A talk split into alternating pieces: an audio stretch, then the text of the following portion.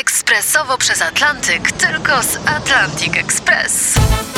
Z nami wyślesz co chcesz, kiedy chcesz, do kogo chcesz i to o 40% taniej. W Atlantic Express wysyłamy wszystko. 1 800 775 7363. Mienie przesiedleńcze, kontenery, paczki do Europy.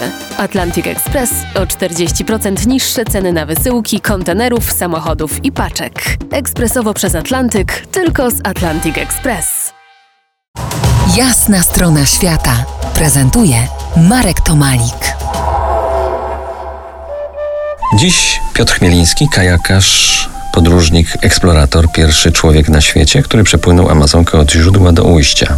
Piotrze, jak długo trwało spłynięcie Amazonki i dlaczego trwało tak długo? Byliśmy na wodzie prawie równo 6 miesięcy. Początkowe plany przewi przewidywaliśmy, że to będzie może 3-3,5 miesiąca. Tak zresztą zaplanowali sobie niektórzy czas spędzony, który mogą spędzić na wodzie.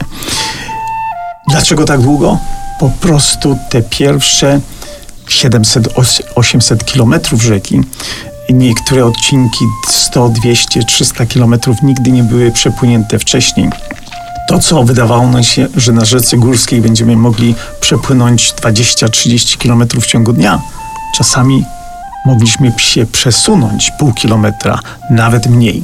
To spowodowało, że ten pierwszy odcinek zabrał nam prawie 3,5 miesiąca i przez to całość przepłynięcia Amazonki trwała ponad 6 miesięcy. Takie wyprawy to też y, wewnętrzne wojny psychologiczne. Stoczyłeś taką walkę o przywództwo nad wyprawą z Timem Bixem, którego wcześniej wspominałeś. To nie był Tim Bix. Tim Bix do dzisiaj jest moim przyjacielem. E, jeżeli były jakieś takie sprzeczki o przywództwo, to były z François Odendalem, który był na początku, organizował wyprawę, ale ze względu na to, że nie miał a możliwości finansowych, ja przyjąłem jak gdyby całą odpowiedzialność za sprawy finansowe i byliśmy tak zwanymi a, współkierownikami i współorganizatorami tej wyprawy.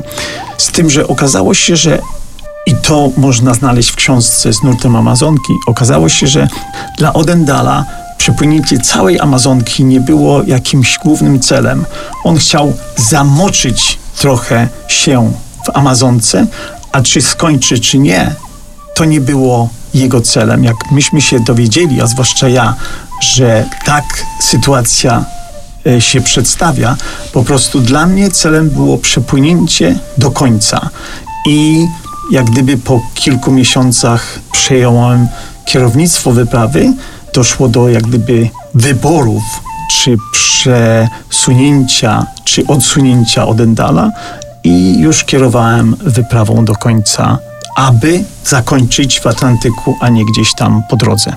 Wyprawę opisał Joe Kane, wspomniany przez ciebie wcześniej, dziennikarz, publicysta amerykański, opisał, opisał to w porywającej książce z nurtem Amazonki, zaliczanej do stu najbardziej poczytnych książek podróżniczych wszechczasów. Znów sukces. Do rozmowy powrócimy za kilkanaście minut. Zostańcie z nami po jasnej stronie świata. To jest jasna strona świata w RMS Classic.